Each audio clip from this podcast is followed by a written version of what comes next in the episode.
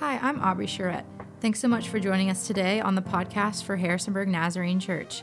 Please subscribe for updates and new episodes to this podcast. Also, you can now search for our podcast on iTunes, Spotify, TuneIn, Stitcher, and Google Podcasts. Join us each Sunday at 9 and 10:30 a.m. on Facebook Live. Be sure to like or follow our page while you're there.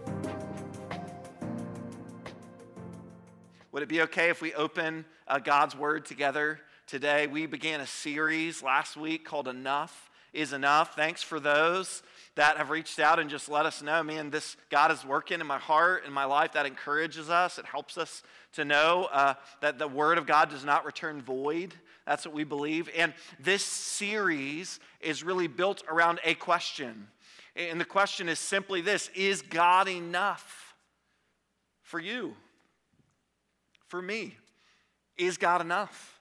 And as we kind of dove in last week and asked that question, there were some other questions that began to surface. There's some other questions that you guys began to ask. And, and these are great questions. Questions like this What's the difference? You know, if, if I say that, that He is enough for all my needs, what's the difference, Adrian, between a need and a want? It's a great question.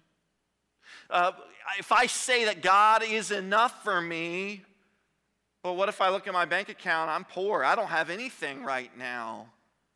What does that mean for me to say God is enough? Uh, what if some of you, what, what about a time, that time, Adrian, that I prayed to God and He didn't come through like I asked Him to? What then? Man, these are great questions. And actually, I'm going to give a shameless plug here for, for midweek. Once uh, in the middle of our week on Wednesday, some of you have been hopping on and joining us. It's great. Uh, we, we began to dive into these questions this week. These are questions that we're going to tackle again this morning, but each and every Wednesday at 7 o'clock, you can jump online with us, or after the fact, you can watch kind of on demand on our YouTube channel. We've already got eight episodes of, of, we'll call this season one, right? So eight episodes in uh, each and every week. So if you have yet to join in, it's another way to connect and go deeper to the content that we're diving into on Sunday morning. But this morning, we're going to dive into these questions and I, I want to begin with a, a, little bit of a story from my past week. We uh, were doing a little bit of remodeling in the house. I guess if you get stuck inside for long enough, you'll do anything, you know? So we've already pulled the weeds. I shared that a couple weeks ago. Now we're changing stuff out. So we had to replace a sink, a pedestal sink um, some of you, like, that's your jam. You can do that, no problem. Well, that's, that's not my jam. Maybe you can tell by looking at me and how I've shared before that I'm not super handy. But I, I, I was committed, man. We were going to do this, and I could figure it out. And so I had studied. I mean, I had watched the YouTube tutorials. You, you know what I mean? And uh, I, I had looked and I had studied the directions, which that takes long enough, you know. I had been to the store not once, but twice already, and, and I began the process of kind of t- uh, took the old sink out. That was pretty easy to put the new one in. And, and a couple hours in, I'd put it in. Something didn't go right. I took it back out, doing something. Put it back in, took it out, had to borrow a saw, cut something down, try to and, and eight plus hours in, I've got this sink, and it, I got to tell you, it looked pretty good. I mean, Lauren picked it out, so it, I mean, it looked good. I mean, the, the, the color, the faucet, everything, it looked good. But then came the moment of truth. And you know what I'm talking about if you've ever done any plumbing, because it looked real good. But the moment of truth came, and the moment of truth is when you turn the water back on. And that's the moment of truth because it doesn't matter at that point how good your sink looks and oh, it's level, and ooh, look at the nice fixture and that pretty sink and all that because the moment of truth came, and I'm here to tell you there was some leaks happening in the sink and we hired a plumber to fix it all right? Right? I did not succeed but but i tell you that story because i actually believe that we are in a season right now in our nation in our world that, that we are in a season and i would kind of call it the moment of truth and we've had these moments before in our lives, but right now it's kind of like one big moment of truth that's happening all throughout our, our country and our nation and our world. And, and at the moment of truth, it doesn't so much matter how things look on the outside. It may look on the outside like everything's going well, but in the moment of truth, it's when the leaks start to show. It's when the cracks start to form because the moment of truth, when push comes to shove, we begin to see We begin to see if the foundation will hold. We'll begin to see if everything was really put together as it should be. And I tell you that today because I want to address today what I believe is one of the biggest leaks. In these days, it's one of the biggest leaks that has been exposed in many of our hearts in a time of crisis. I believe, I believe that this is one of the struggles that we have. You see, fear is real. But you know what fear does? What it really does is it exposes what is really happening in our hearts. And so, what I want to talk to you today as we dive into week two of our series, Enough is Enough, is I want to talk to you about some of the leaks, some of the cracks deep within our hearts. They may not be visible on a normal daily basis, but in times of crisis, when the moment of truth comes, we begin to see what's really going on within. And, and to do that, we're really going to focus uh, primarily on Matthew chapter 6 today. And this is Jesus preaching a sermon. It's good to know Jesus preached some too, right? And this is not just any sermon, this is the sermon, the Sermon on the Mount. And it's a pretty long one. It's a pretty important one. He said a lot of really important things in Matthew chapter 6. And that's where we're going to be today. And I believe Jesus exposes us. He exposes the leaks. He exposes in the moment of truth, in the moment of crisis, when push comes to shove, he exposes what could be one of the most fatal flaws that you and I have. And, and I want to share that with you now. And so we're going to begin reading, and uh, we're going to begin reading in verse 25 of Matthew chapter 6. If you have your YouVersion Bible app, man, pull that out. We've got an event set up there. It's a great way you can save your notes. You can come back to them. You can share notes with other people. Uh, some of you, you, you got your, you know, your beta version, right? That's awesome. Pull out your Bible and let's dive in deep to God's word. Uh, this is the word of the Lord for us today. Matthew 6, starting with verse 25. It says this. Therefore, I tell you, this is Jesus. This is red letters in my Bibles. This is Jesus talking.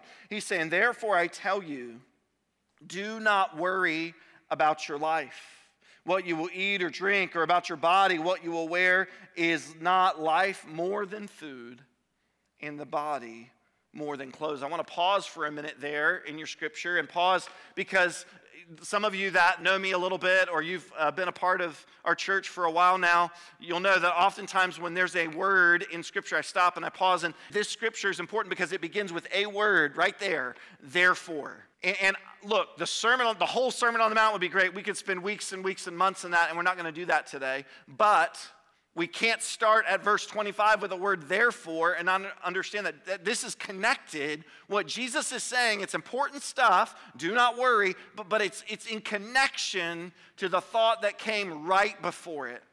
And the thought that came right before it is so critically important that I want to pause and look back for just a minute. Would you go back just a sentence before verse 25 and dip into verse 24? I have it here on the screen and see what it is the idea that Jesus is connecting it to. He's saying this you cannot serve both God and money.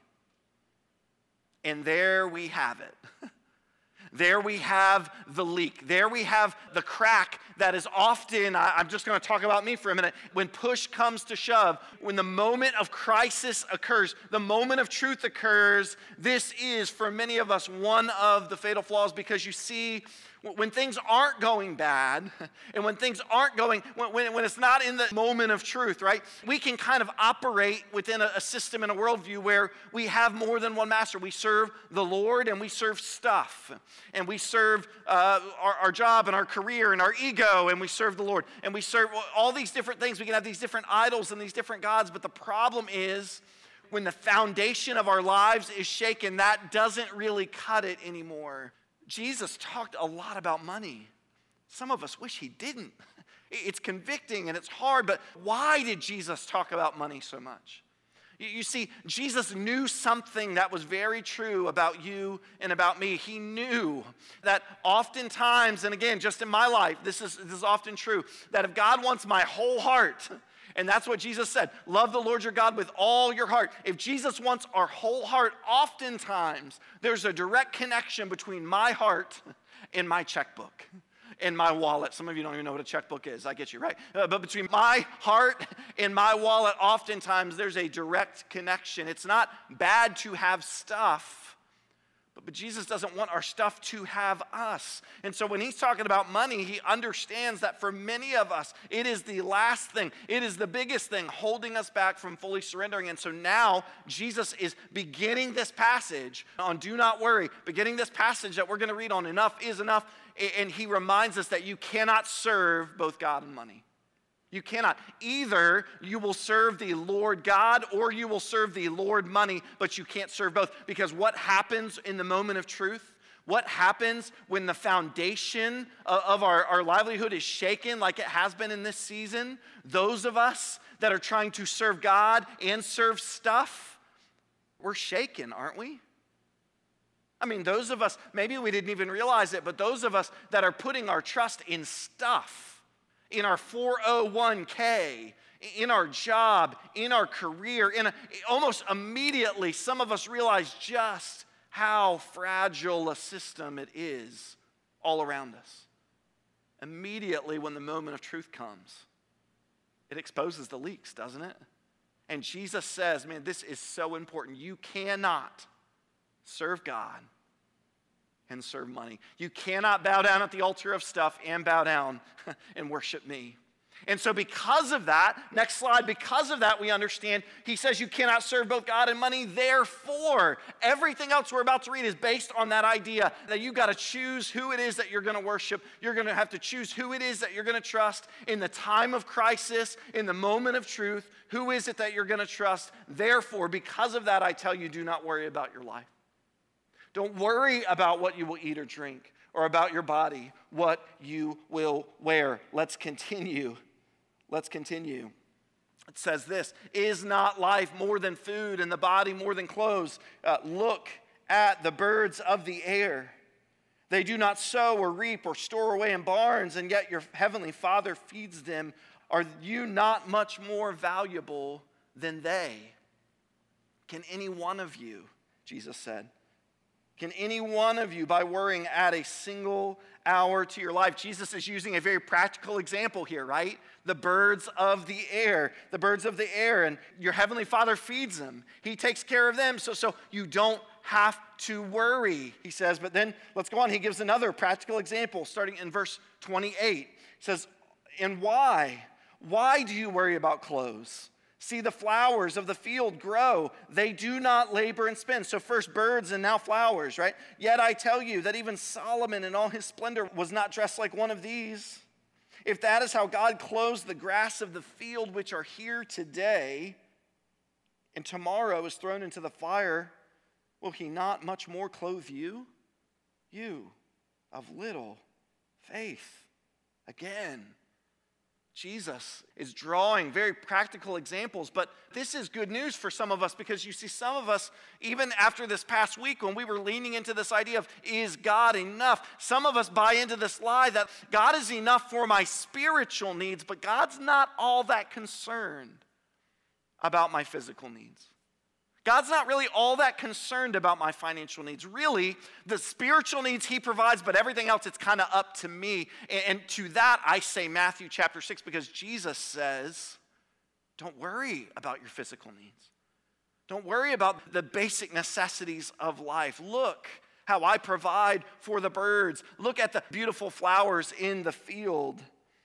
Then he would go on and say this So, Again, do not worry, not once, not twice, multiple times. Jesus says, Do not worry, saying, What shall we eat?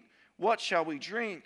What shall we wear? And then he says this For the pagans run after all these things, and your heavenly Father knows that you need him. The Greek uh, language, the original Greek that was written here, that idea the pagans run after, it's this idea of kind of clawing and scraping and desperately grabbing. That's what the pagans do. They're desperately grabbing for the tangible things of life, for the things, the material things around them, like the toilet paper aisle at Walmart, right? Right? I, I'm not hating on you. I get it. We all need it. But I mean, seriously, like the pagans are running after these things, desperately grabbing the, the, the stuff the tangible things that will be here today and gone tomorrow. That's what the pagans do. But, but Jesus says, no, no, no, your Heavenly Father already knows what you need. And then I said all that to get us to this. It may seem familiar to you, these words, Matthew 6 33, but in contrast to all that, the worrying, the pagans running after, desperately grabbing after the material things of this world, but seek first his kingdom and his righteousness. And all these things will be given to you as well. Therefore, do not worry about tomorrow. For tomorrow will worry about itself. Each day has enough trouble of its own.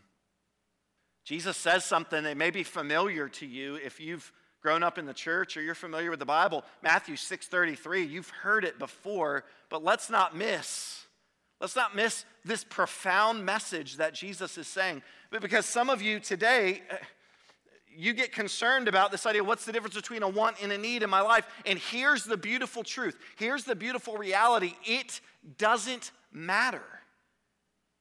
It doesn't matter. Because to Jesus, this is this is, there's a one-step process, right? There's a one-step plan into Jesus providing all our needs. And this is what it goes. How can you be sure you will have what you need? It's one step. Ready? Step 1, seek first his kingdom and his righteousness. There are no other steps. And so today, you may be thinking of something in your life and you say, Well, I don't know if this is a want or this is a need. It doesn't matter because what we are to do is we are to bring everything we have, every desire, every dream, every need, every want, every care, we're to lay them at His feet and say, God, I seek you first. I'm not going to worry about the temporary things. I'm not going to worry about the tangible things that I, that I do need. I need clothes, I need to eat. But I'm going to seek you first. I'm going to seek first your righteousness, not my righteousness, not my good deeds, but your righteousness in your way for me. And when I do that, Jesus says, when I seek first his kingdom, his righteousness, all these other things will be added. In other words, when I seek his kingdom, I find his kingdom. When I seek his righteousness, I find his righteousness and bonus points all those other little things that you need to. It's the beautiful promise of Matthew chapter 6. You see what Jesus desires, what our Lord, our Savior, the God who created you, what He desires today is that each and every one of us would be at a place laying every single desire before Him, offering Him all that we are, acknowledging that, yeah, He's enough. I really want to close uh, with the remainder of my time with a story. I think story is powerful. And one of the reasons I love the stories of the Old Testament, even though, can we be honest, sometimes they're a little weird, right? Uh, but powerful. And there is a story in Genesis chapter 22 that I think is so powerful for us, and I think it illustrates perfectly this idea of understanding that He is enough. All of our needs, we can lay every dream and every desire and everything we have at his feet and trust him because he is enough. The story, if you turn there in Genesis 22, where we're going to close today, it's of a man named Abraham. We talked about him a couple weeks ago. That God used Abraham, uh, even at an old age. Abraham and his wife Sarah had a dream. They had a, a deep desire in their heart to have a son. And God granted that desire miraculously.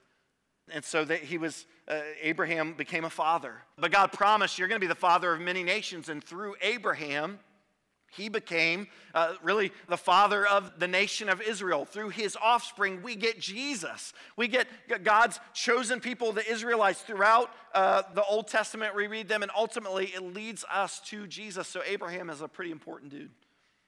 But in Genesis 22, we see kind of a weird story, a troubling story for some of us. Because God speaks to Abraham and God says, You know, Abraham, I want you to take your son. Yeah, remember the blessing that I gave? Remember the miracle, your son, Isaac? I want you to take him up to the mountain that I'm going to show you, and I want you to offer him to me a sacrifice. That word sacrifice, that's kind of a weird term, but in Old Testament understanding, this was a part of worship.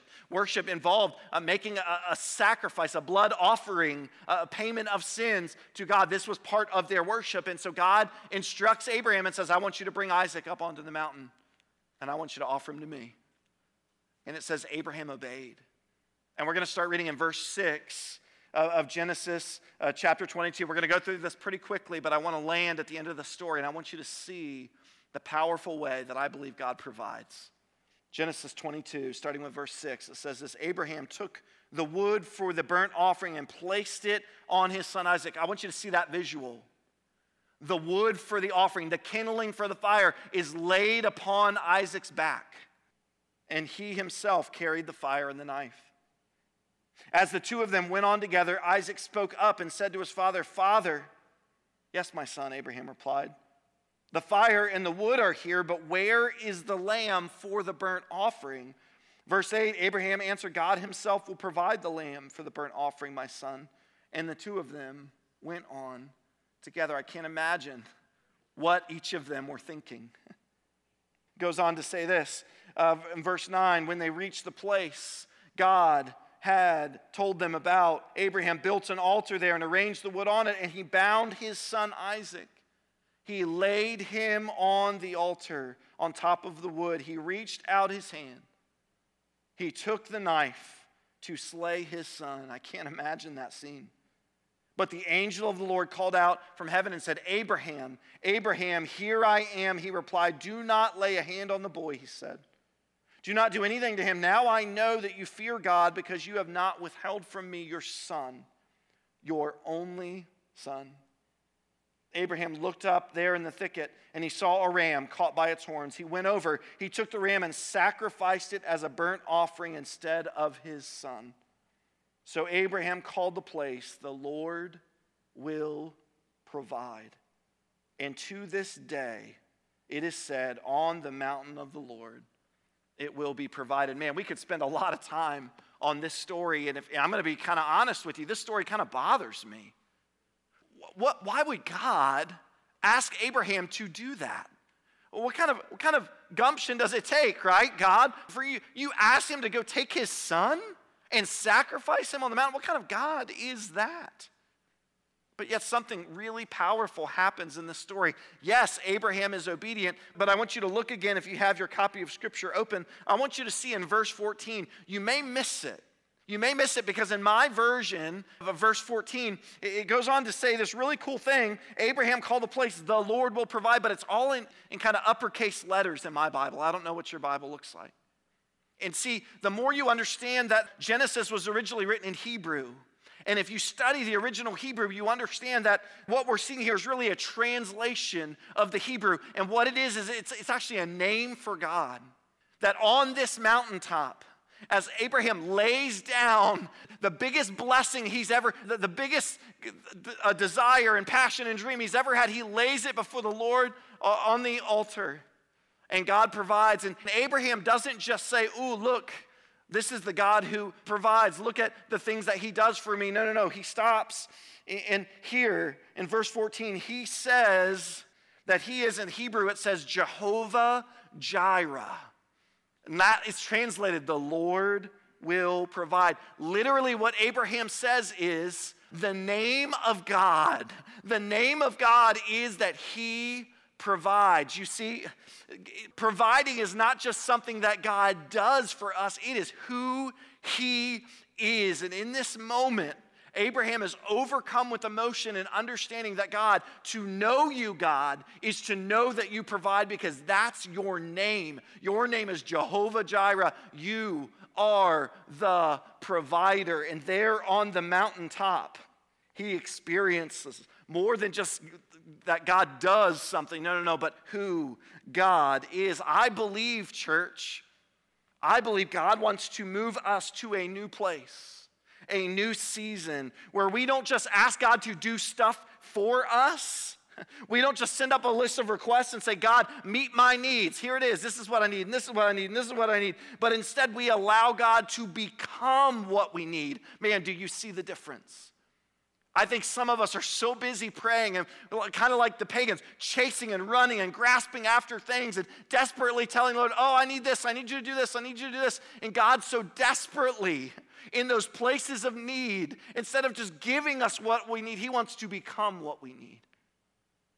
It's who He is Jehovah Jireh, the God who provides. See, I don't want to lean on what I think I need. I want to lay everything I have on the altar and say, Lead me, Lord. It's all yours. Isn't that what Abraham did? It's all yours, God. It's all yours. You see, the truth is, more than anything, God wants us, He wants to become what we need. I, I've been thinking this week, and I said it this way. You see, our needs aren't met because God does, no, but because He is. Think about that right now. The needs in your life, they're not met just because God does stuff. That's my like magic wand thing. I don't know. That's a terrible sound, but just spitting into the mic. But that's what God, zap, there's that. That, that, that. I'm providing, I'm providing, I'm providing. Thank you, God. He's like a genie in the sky, and we pray, and He does, and He does, and He does. You see, that's not, that's not the way that God truly is enough. That's not the way that He truly is the provider. It's not because God does, but because He is. And the reason that we can know that God is enough for us is because we move out of a place of just asking Him to do and to do and to do and to do, and we move out of that place and we move into relationship, right? We move into relationship where we seek first his kingdom and we seek first his righteousness. And in doing that, we understand it's not God that does things, no, it's who he is. Our needs aren't met because God does, but because God is. He wants to bring us into a new season where we trust in Jehovah Jireh, our provider. But there's one more thing. See, you fast forward from the story here and one moment in the story that always puzzled me a little bit. If you look in verse 8, Abraham speaking to Isaac, and Isaac saying, Where's the sacrifice coming from? And, and Abraham says, God will provide the lamb. But interesting, if you look down in the story and you look at the moment of truth in Abraham's life where he lays his son on the altar, God provides, but he provides a ram, not a lamb a ram. I've read it multiple times. Abraham says confidently, God will provide a lamb. And God provides, but he provides a ram. But I want you to fast forward. I want you to fast forward 2,000 years later. There was another father who would be asked to sacrifice his son on top of a hill. And in that moment, God would indeed provide a lamb. The Lamb of God, the sacrifice for all mankind. Jesus, the Lamb of God, became our sacrifice. He became enough for us. We were sinners. We were enemies of God. We were deserving of death, but the Lamb of God, the Father, sent his Son to climb a hill, and the lamb was given on our behalf. God will provide the lamb, Abraham said. And 2,000 years later, he did. Did. The Lamb of God, making a way for us to be forgiven, making a way for us to be right in God's eyes, meeting the greatest need we would ever have in our lives. The Lamb of God. You see, the biggest need that you ever have has already been provided, and God wants to move our hearts towards an understanding that God doesn't meet our needs. It's not because God does, it's because He is. He is. All the stuff you need, yeah, the material stuff, yeah, that's, that's well and good, but seek first His kingdom. He is enough. Seek first His righteousness. He is enough we think about what God does for us, but instead, man, let's think about who He is.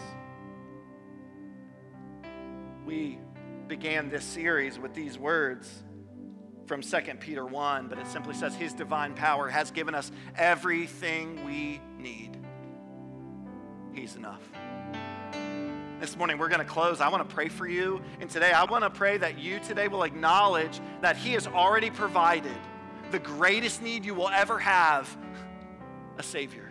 The greatest need that you, the Son laid down his life. The Father gave his Son on your behalf. And so, if we believe that He has provided the greatest need that we would ever have today, we can trust. We can trust and we can seek Him first. A relationship because of who He is. He is the provider. And if we can learn, if we can learn to trust that He is enough for us, then He will provide. He's already provided, He will continue to provide. Mandy's going to sing a beautiful song. It's a song of faith. I think it's a song, a declaration in a season where times are hard, in a season where it's hard to trust. I think the song that she's going to sing to close today is a beautiful anthem that all my life you have been faithful. All my life you have been so, so good. And I will sing of the goodness of God, not because the things that He does for me, not because the things that He's gifted me in my hands, but because of who He is. He is Jehovah Jireh, He is my provider. So today I want to pray that you'll trust that He's enough. God, we love you and we need you. We don't need you to just do stuff for us, God. We need you. Not just your blessings, God, we need you. We don't just want material things and possessions. We want you, God. You are our provider. And so today, we want to sing of the goodness of God. We love you and thank you. In Jesus' name we pray.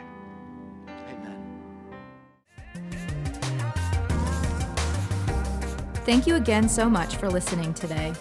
Email us at info at a beaconofhope.org for any questions about our church. As soon as you're finished listening today, please subscribe to this channel for updates and new episodes.